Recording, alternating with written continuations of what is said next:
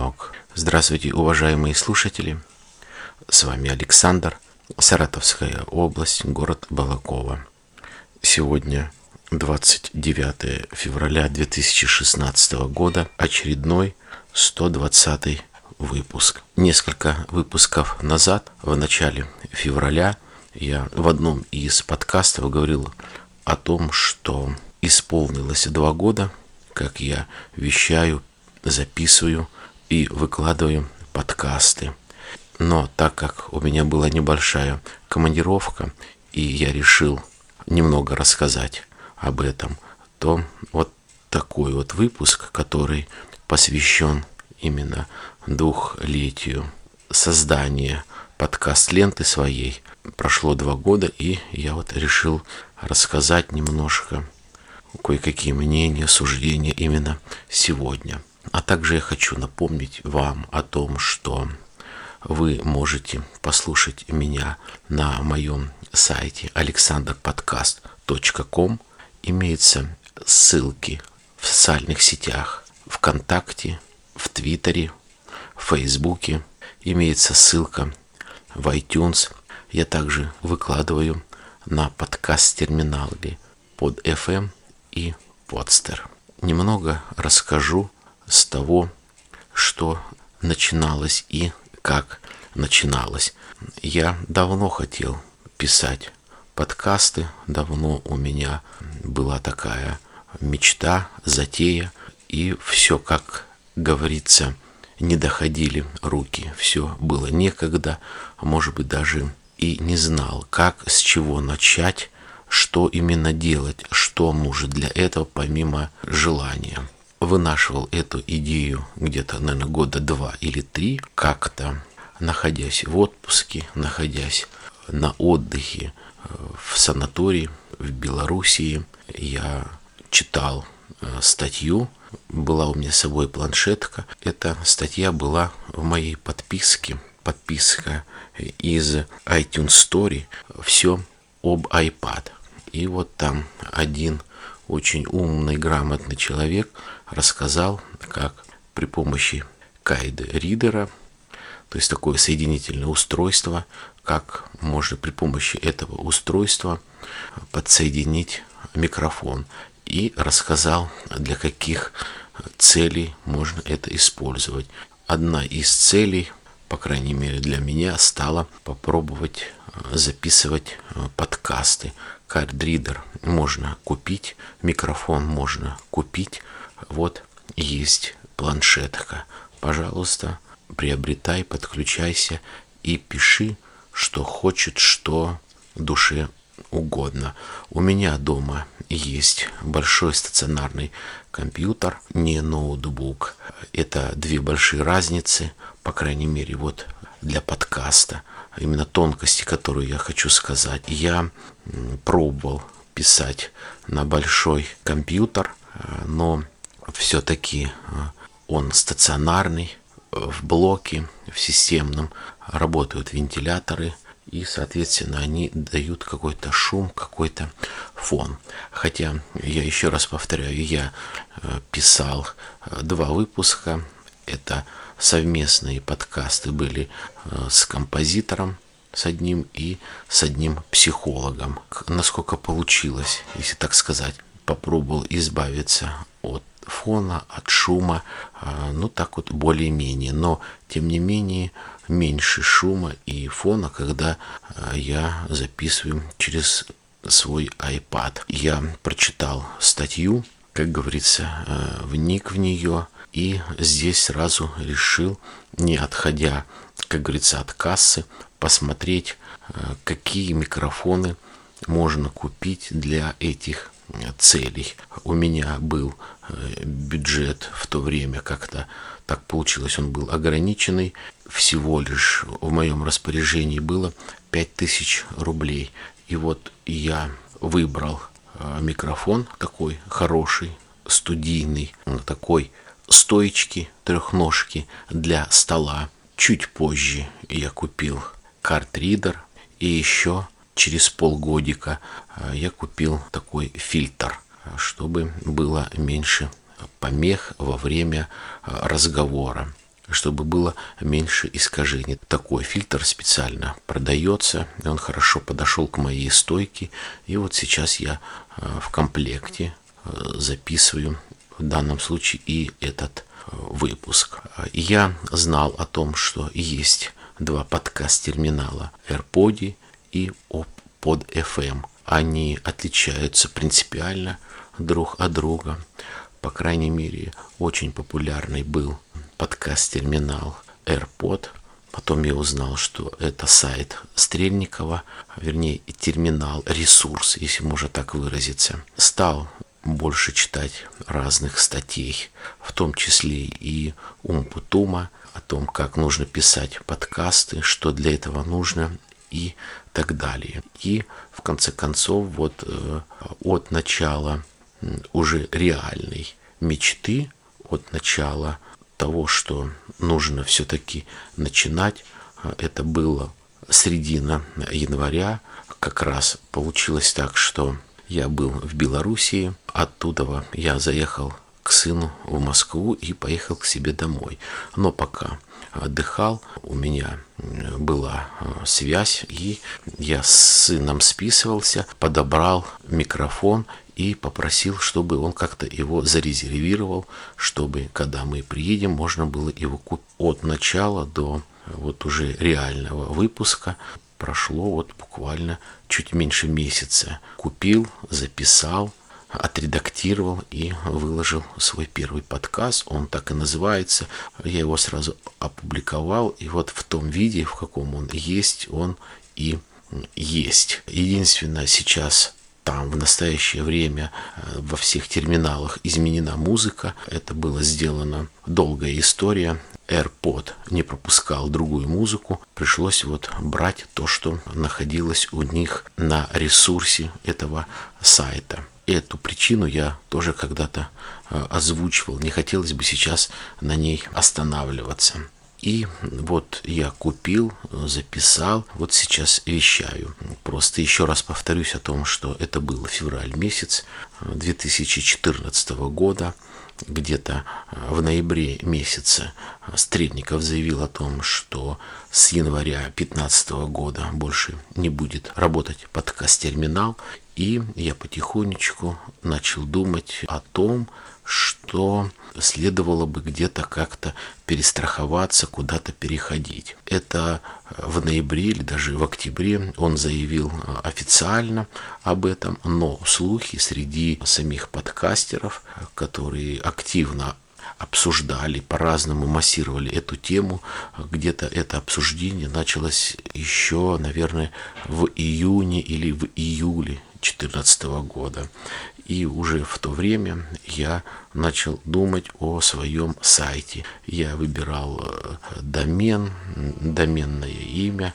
В конце июля, в начале августа все это оформилось, и я начал потихонечку создавать сайт, выбирать темы и так далее. Тоже особо не хочу заострять внимание на это или останавливаться подробно. Многое сделал сам, кое-что мне помогли а, люди, которые занимаются подкастами. Я тоже об этом писал, благодарственный подкаст.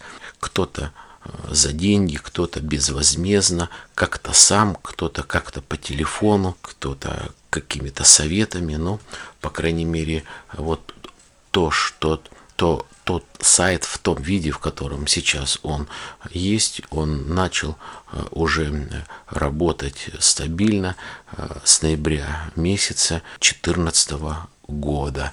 То есть вот в ноябре будет уже два года моему именно сайту. Я стал выкладывать свои подкасты на PodFM и на подстере. Естественно, обновил и сделал ссылочки на социальные сети Facebook, ВКонтакте. Я сразу сделал ссылку на iTunes именно с подкаст-терминала под FM.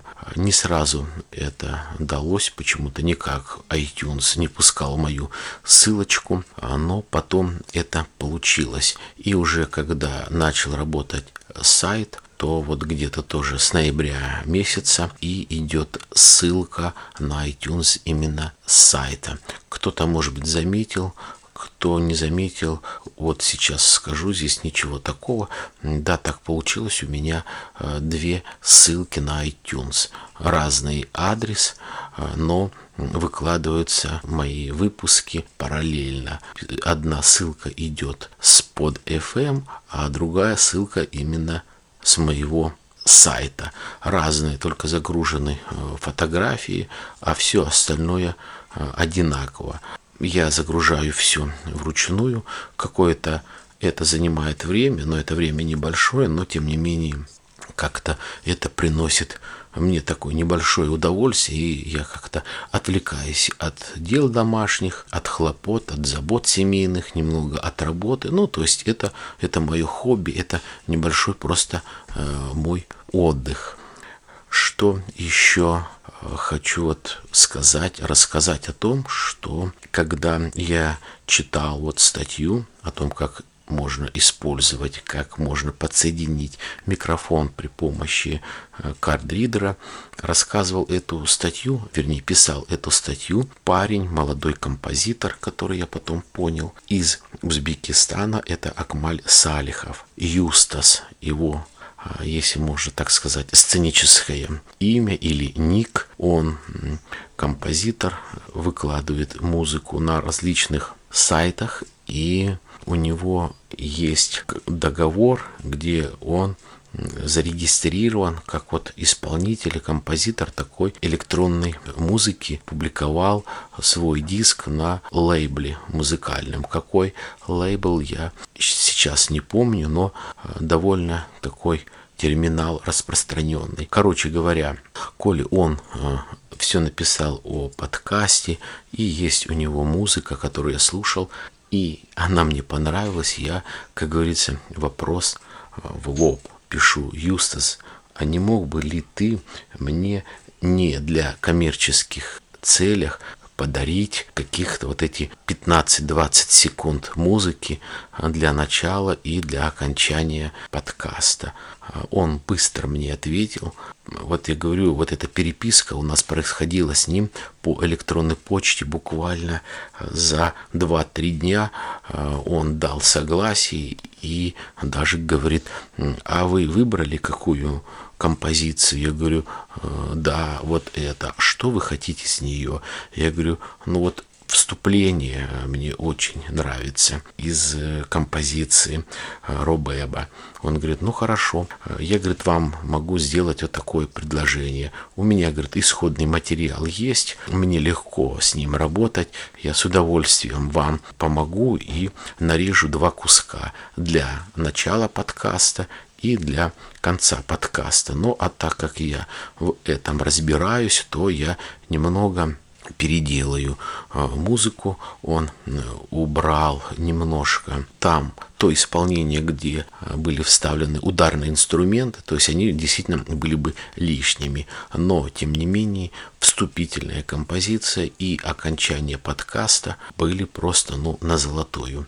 Я очень часто ее использовал, использую и буду использовать. В своих первых подкастах я писал и говорил о том, что композиция в начале и в конце подкаста а, любезно предоставлена а, моим хорошим другом Акмалем Салиховым талантливым композитором из города Ташкент, Республики Узбекистан. И сейчас, если он слушает, либо когда послушает а, этот выпуск, я еще раз хочу сказать ему большое спасибо за то, что вот он безвозмездно, как никогда кстати подарил мне такие композиции, которые я использую и которые немного украшают мой подкаст, мои э, выпуски.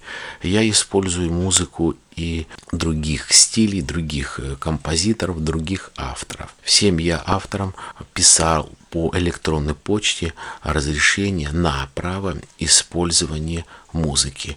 Но, к сожалению, ни от одного автора я не получил ответ. Но как говорится, совесть моя э, чиста, я не хотел заниматься вот этим воровством музыки, а все это я писал, я думаю, они не против. Я не использую эту музыку, либо эти свои выпуски в коммерческих целях. Поэтому я думаю, здесь по-человечески все нормально. И вот сейчас уже, когда прошло два года, наверное, и э, качество речи, качество записи лучше, меньше, наверное, разных э, ошибок, оговорок и так далее. Единственное, сегодня вот у меня голос такой немножко ненормальный. Что сделаешь? Очень люблю кисломолочные продукты. И вот э, на прошлой неделе после работы решил налить себе стакан кефира, прям с холодильника, почти залпом выпил, и вот немножко прихватило горло, и голос такой, наверное, не сильно красивый, такой грубоватый.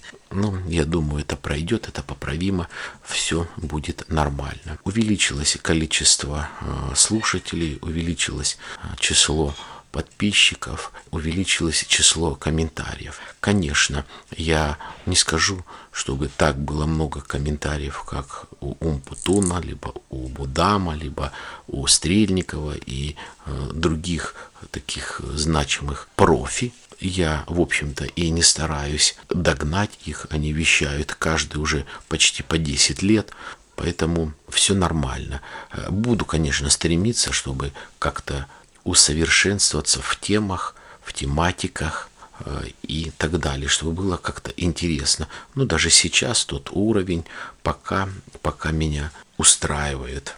Ибо люди пишут, говорят спасибо, задают вопросы, я на них, конечно же, э, отвечаю. Все-таки говорил и скажу, может быть, те, кто пытается начать такое хобби. Все зависит, конечно, от вашего желания, стремления и все-таки немного наличия э, времени. Все-таки время чуть-чуть занимает. Нужно выбрать место. Чтобы было тихо, нужно выбрать время, чтобы редактировать выпуск, чтобы это получалось, минимум аппаратуры. И здесь бы я все-таки сказал, это регулярность. Немаловажно. Регулярность и тематика. Очень много разных подкастов пишут подкастеры на профессиональные темы, о психологии узконаправлены, о IT-технологиях, о компьютерах, о программировании. Очень много, очень разных. И действительно э, бывает, не бывает, а есть очень качественные, хорошие выпуски. Действительно, посмотреть, вернее послушать очень приятно. Хотя я сказал посмотреть, это, наверное, все-таки не оговорка, потому что сейчас некоторые подкастеры стали выпускать иногда и видео. То есть заходишь к ним на сайт, раз в месяц они тоже записывают э, видео подкасты. Периодичность, вот у меня периодичность раз в неделю все-таки я стараюсь выкладывать и записывать свои выпуски именно к понедельнику. Почему? Ну вот так вот решил много э, тоже на это причин, и это нормально. А кто-то еще вот помимо четырех выпусков записывает видео. Я видео записывать не собираюсь, не хочу. Этого достаточно просто одного звука, на мой взгляд. И что касается тематики, все-таки я много говорю о жизни, что-то думаю. Я никогда не читаю у меня это никогда не получится, чтобы взять очень-очень интересную книгу, статью, прочитать, хотя, конечно, хотелось бы. Ну, тоже мне это не нравится в выпусках. Но сегодня, сегодня есть одно такое исключение. Попробую я вот еще приманить слушателей вот каким небольшим новшеством. Это просто один единственный раз, а как получится ли или что будет дальше, видно. Я говорил о том, что находясь небольшой командировке в Санкт-Петербург, по дороге туда и обратно, я в захлеб э, слушал Бориса Акунина, его книги.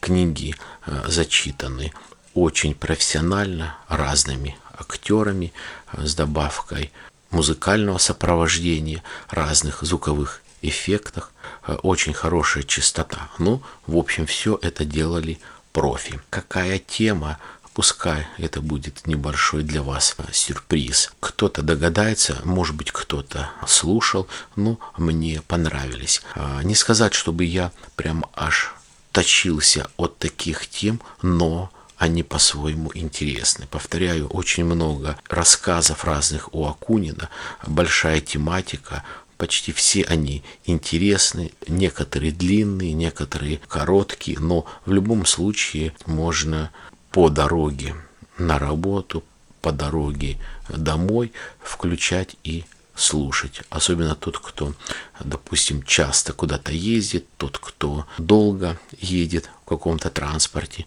Это просто, ну, на золотую. На этом и все. Я повторяю, это короткий выпуск. Он посвящен двухлетию моего выхода именно вот в эфир, когда я начал выкладывать, и небольшой такой эпилог от Бориса Акунина. А, до свидания. Я желаю всем здоровья, счастья, благополучия, удачи. Пока. Кладбище Гринвуд. Нью-Йорк. Are you okay? Или оптимистичная смерть.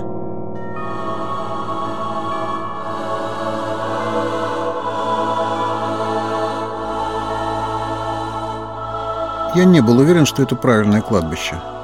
Вроде бы старое, из тех, у которых все в прошлом, однако смущали два обстоятельства. Во-первых, сами размеры. Возможно ли, чтобы рядом с Манхэттеном, где земля, мягко говоря, недешево, сохранился исторический некрополь площадью чуть не в 10 московских Кремлей?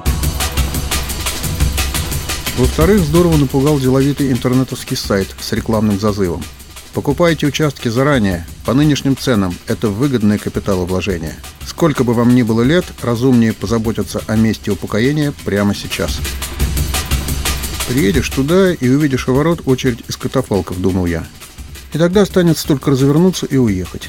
Я ведь уже писал, что активно функционирующие фабрики смерти мне не интересны. Я тофофил, а не некрофил. Но начало было обнадеживающим. Ни один из таксистов о Гринвуде слыхом не слыхивал. Отправиться на поиски согласился только четвертый, и потом долго плутал по невыразительным улицам, расположенным за Бруклинским туннелем. А когда я увидел дивные готические ворота и зеленеющие за ними лесистые холмы, в воздухе явственно пахнуло остановившимся временем, ароматом, от которого у меня учащается пульс.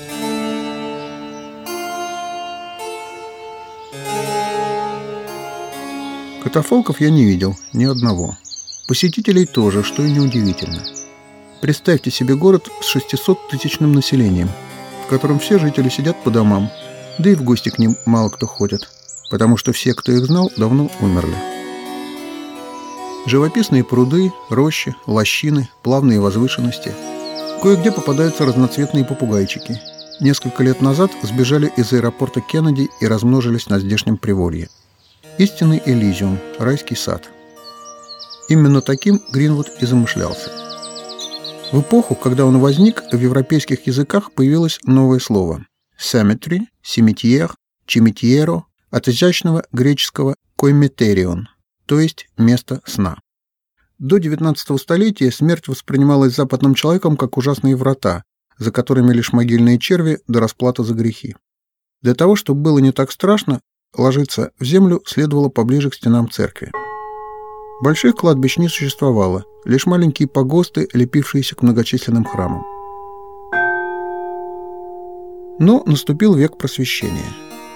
Зародилось понятие санитарии. Медики стали говорить, что город не может стоять на трупах. Мертвых необходимо хоронить подальше от жилых кварталов, чтобы миазмы гниения не проникали в подземные источники вод. Чуть позже вошел в моду романтизм, который впервые со времен античности напомнил изысканному обществу, что смерть – это не только страшно, но еще и красиво.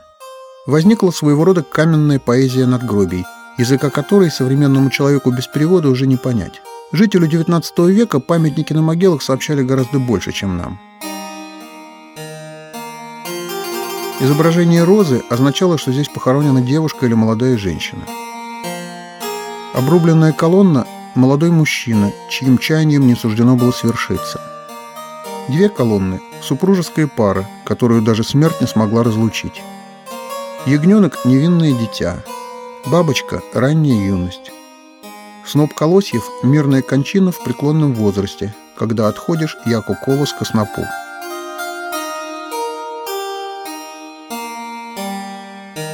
Все эти метафоры, конечно, печальны, но все же печаль чувства совсем иного регистра, нежели животный страх смерти. В человеческое сознание встроен антидепрессантный механизм, помогающий преодолевать ужас перед неизбежностью конца. В средние века эту роль исполняла глубокая, нерассуждающая вера в вечную жизнь. Когда же человек начал умничать, требовать доказательств существования Бога, каковых, разумеется, не нашел, потому что вере доказательства не нужны, тогда сформировалась новая концепция – смерти как возвращение в лоно природы. Несмотря на тысячи крестов, истинной религиозности в Гринвуде не ощущается. Просто в новом респектабельном квартале под названием Afterlife – посмертное существование, куда переселяется усопший, принято украшать дом христианской атрибутикой. Там так носят. Именно в середине 19 столетия зародилось то отношение к смерти, о котором полтора века спустя Лев Лосев напишет – Гробы изнутри здесь вроде матраса. С точки зрения местного среднего класса, смерть – это красиво и как бы сон. Гринвуд с самого начала создавался как парк, куда люди будут приезжать не столько по скорбной необходимости, сколько просто покататься, погулять, устроить пикник на траве. И заодно убедиться, что ничего такого уж страшного в смерти нет. Вон какое место славное и вид отменный – до Манхэттена отсюда всего 3 мили. А сообщение было удобное. Четыре паромных линии через Ист-Ривер, амнибусы, наемные фиакры, извозчики. Кладбище быстро стало популярнейшим местом для прогулок. В 60-е годы 19 века его кущи и аллеи ежегодно посещало полмиллиона человек.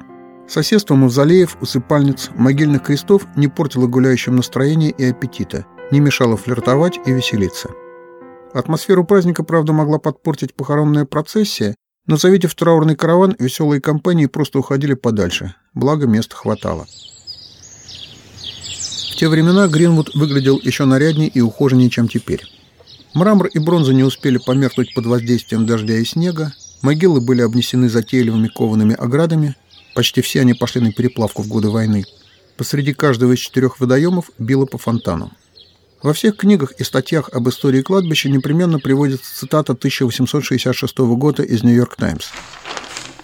«Мечта всякого нью-йоркца – жить на Пятой авеню, гулять в Центральном парке и упокоиться в Гринвуде». Учрежденный в 1838 году, Бруклинский парк Некрополь уже через несколько лет начал приносить прибыль, что с новыми кладбищами случается редко. Тактика у строителей была стандартной – сделать пиар за счет звезд, а там подтянется и массовый клиент. Победив в ожесточеннейшей конкурентной борьбе, Гринвуд добыл самого завидного из тогдашних нью-йоркских покойников – губернатора Дэвида Клинтона. Трофей, правда, был не первой свежести. Великий человек скончался четвертью века ранее. Но гроб извлекли из прежней могилы и с большой помпой перевезли на новое место. Поблизости было на всю страну. И после этого бизнес пошел как по маслу. Успех был столь велик, что в разных городах страны начали появляться собственные некропарки с тем же названием – Гринвуд – «Зеленый лес». Кладбище вступило в пору расцвета. Можно сказать, стало главным кладбищем страны. И надолго, на целых сто лет. На то самое столетие, в ходе которого, собственно, и сложилась сверхэффективная химическая формула под названием Соединенные Штаты Америки. На Гринвуде присутствуют все ее исходные ингредиенты. Первый из кладбищенских звезд, поселившийся здесь еще раньше, чем губернатор Клинтон, стала представительница коренного населения Америки. Дочь индейского вождя Дохумми, главная звезда великосветского сезона 1843 года. Бедняжка простудилась и умерла, провожаемая в последний путь стуком бубнов и завываниями своих современников. Те хотели увезти покойницу в родные прерии, но владельцы Гринвуда то ли упросили, то ли подкупили краснокожих, и кладбище обзавелось своей первой знаменитостью. Ее белокаменное надгробье высечено Робертом Лауницем, самым плодовитым из гринвудских скульпторов и, между прочим, петербургским уроженцем. Следующую по хронологии генерацию американцев представляет Уильям Пул, умер в 1855 потомок первых переселенцев и представитель ксенофобской партии, а точнее шайки, природных американцев – эта колоритная фигура недавно приобрела всемирную известность благодаря голливудскому блокбастеру «Банды Нью-Йорка». Билл Мясник был знаменитым дручуном, искусным метателем ножей и лютым врагом ирландских иммигрантов, за что и получил от одного из них пулю в сердце. Изумляя врачей, богатырь боролся за жизнь целых две недели и испустил дух со словами «Я умираю настоящим американцем». Вторые переселенцы, которые, в отличие от первых, приплыли в Америку недобровольно оскованные цепями, в прежние времена могли попасть на чопорный Гринвуд лишь в порядке исключения. Но, на счастье нынешних попечителей, на кладбище имеется таки чрезвычайно политкорректная знаменитость. Сьюзен Смит МакКинни Стюарт, 1846-1918, первая чернокожая женщина-врач города Нью-Йорка.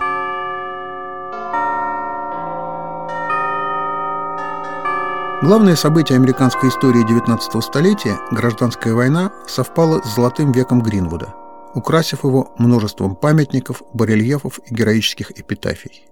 Генералы обеих враждующих армий представлены здесь в таком неисчислимом изобилии, что даже образовалась местная достопримечательность – могила Элизабет Хамильтон. Эта дама побывала замужем сразу за двумя видными военачальниками Северной армии и покоится между обоими своими супругами на одинаковом расстоянии от одного и от другого.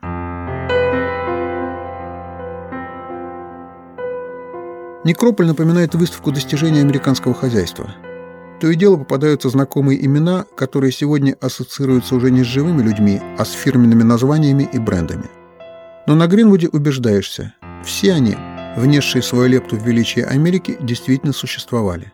Человек-телеграф Морзе – человек-тюбик Колгейт, человек-пишущая машинка Ундервуд, человек-пианино Стейнвей, человек-ластик Фейзер, человек-безделушка Тиффани. Еще из каких клише состоит Америка? Из шоу-бизнеса, спорта, адвокатуры, мафии. Эти классические разновидности Homo americanus представлены здесь, что называется, в ассортименте. Не стану перечислять всех гринвудских звезд, Довольно будет по одному имени из каждой категории. Писать о таких судьбах хочется крикливым языком газетных заголовков, вроде тех, что сопровождали этих людей при жизни. Итак, начнем с шоу-бизнеса. Женщина, которую преследовали несчастье. Кейт Клакстон 1852-1924 была известнейшей актрисой своей эпохи, американской Гермоловой. Ее личная жизнь являла собой сплошную череду потрясений – Сын покончил с собой. Муж втайне от нее женился на другой актрисе. Но репутацию женщины, навлекающей беду, Кейт заработала еще прежде того, в ранней молодости. Она была на сцене Бруклинского театра, когда там начался ужасный пожар, унесший 278 жизней. Сама актриса спаслась чудом, сильно обкорев и едва не повредившись рассудком. Вскоре после этого сгорела гостиница, в которой она остановилась во время гастролей. И с тех пор суеверные и малодушные зрители стали избегать спектаклей с ее участием. Спортсмены. Сорвал резьбу. Первая звезда бейсбола Джим Крейтон 1841-1862 был известен как «Человек-винт». Это он изобрел крученную подачу. А отбивая мяч, завинчивался таким невообразимым образом, что все только диву давались. Однажды в момент удара раздался странный треск, словно лопнул ремень. Мяч был отбит на славу, Джим обежал полный круг по площадке и вдруг упал замертво. Оказалось, что он порвал себе мочевой пузырь. Адвокаты. Роковая случайность. Америка – страна, которую создали и, должно быть, когда-нибудь погубят адвокаты – это их безраздельная вотчина. На Гринвуде похоронен великий и ужасный Уильям Хоу 1821-1900, виртуознейший из судебно-процессуальных краснобаев и крючкотворов. Он специализировался на особо тяжких, причем состоял на постоянном жаловании у нью-йоркских воров и грабителей. За свою адвокатскую карьеру Уильяму довелось защищать 650 убийц. Его выступления были выстроены по всем правилам драматического искусства. Особенно удавались Мэтру скупые мужские слезы. Шедевром его ораторского искусства была речь, убедившая присяжных, что обвиняемая произвела шесть выстрелов подряд по чистейшей случайности. Гангстеры. Бриться нужно дома.